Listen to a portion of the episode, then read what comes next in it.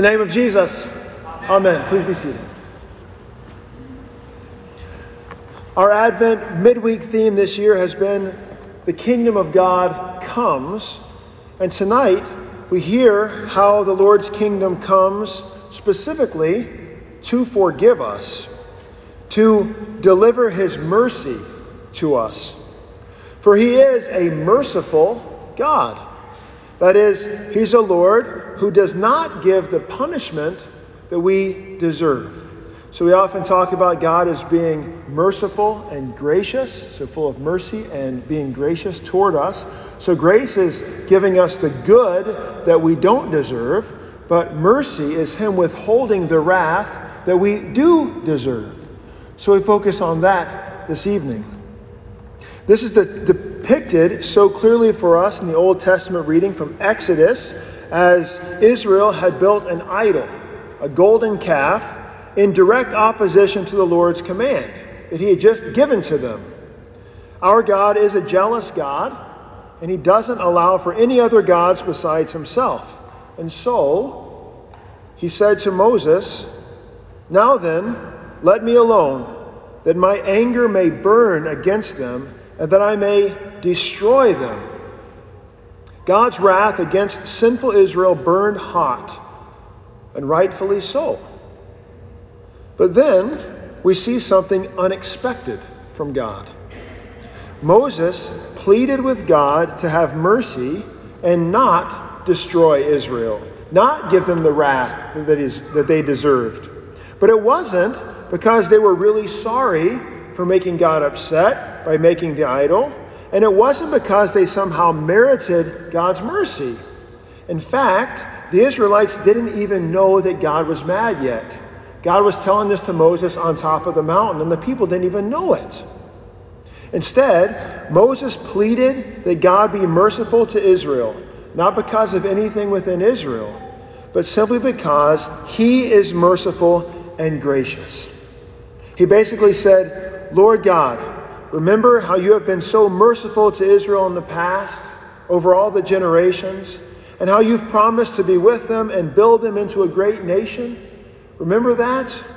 Well, based on your own promises and your own mercy, have mercy again on your people Israel. Moses appealed to God for mercy not because they deserved it somehow, but purely based on his promises and his name.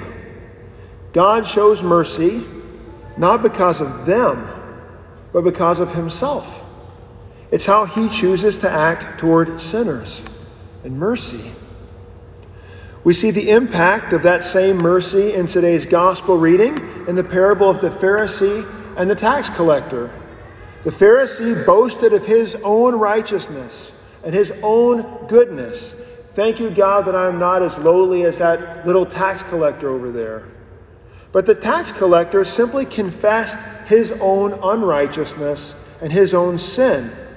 He stood at a distance and prayed, God, be merciful to me, not because I really deserve it, I'm begging hard enough, or I sincerely mean it enough, but God, be merciful to me, a sinner.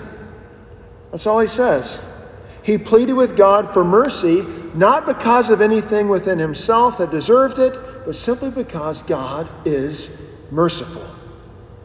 So the tax collector, as the text says, went home justified, declared righteous and forgiven before God. But for the tax collector to go home justified is not simply for him to have gone home having been told that his sins were forgiven, but even more, it was him going home actually being forgiven before God in heaven. See the difference? It's not just that someone told him, but God in heaven actually had shown mercy to him. He went home, maybe not looking righteous to the world, especially compared to the Pharisees. They were experts in looking righteous to the world. But he went home as one who was declared righteous by God in heaven. He went home justified, God's wrath turned away, and sinner forgiven. Sins forgiven on earth our sins that are forgiven also before God in heaven. That is, when Jesus died on the cross for sinners, saying, It is finished, he meant it. Sins died for by Jesus on earth, our sins fully forgiven in heaven by God. But he doesn't keep that wonderful information to himself. Our merciful Lord Jesus wants that forgiveness and mercy delivered to sinners on earth, for we are the ones who daily sin much. Jesus, who died only for sinners, calls only sinners to himself. And so we are gathered here to our Lord's name, where we stand before him, deserving nothing but wrath and punishment, like Israel. But in confession, we plead to God, like Moses in the Old Testament lesson, and like the tax collector in the gospel Lord, be merciful to me. For you are the merciful one, and you have promised to be merciful. My Jesus died for sinners like me, sinners in need of mercy. And the Lord of mercy, who forgives us in heaven, has that same word of forgiveness delivered into your ears on earth. We confess it in the Catechism like this I believe that when the called ministers of Christ deal with us by his divine command, in particular, when they exclude openly unrepentant sinners from the Christian congregation and absolve those who repent of their sins and want to do better, this is just as valid and certain even in heaven as if Christ, our dear Lord, dealt with us himself. Just as valid and certain, even in heaven, as if Jesus had spoken the words to you himself.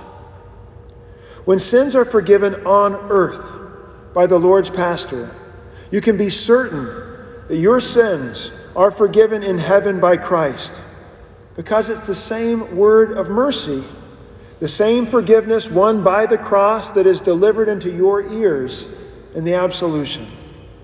And like the tax collector, you go home justified, having been counted righteous for the sake of Christ, having been given mercy by the Lord, not because you have deserved or merited it somehow, but solely because He is merciful to sinners.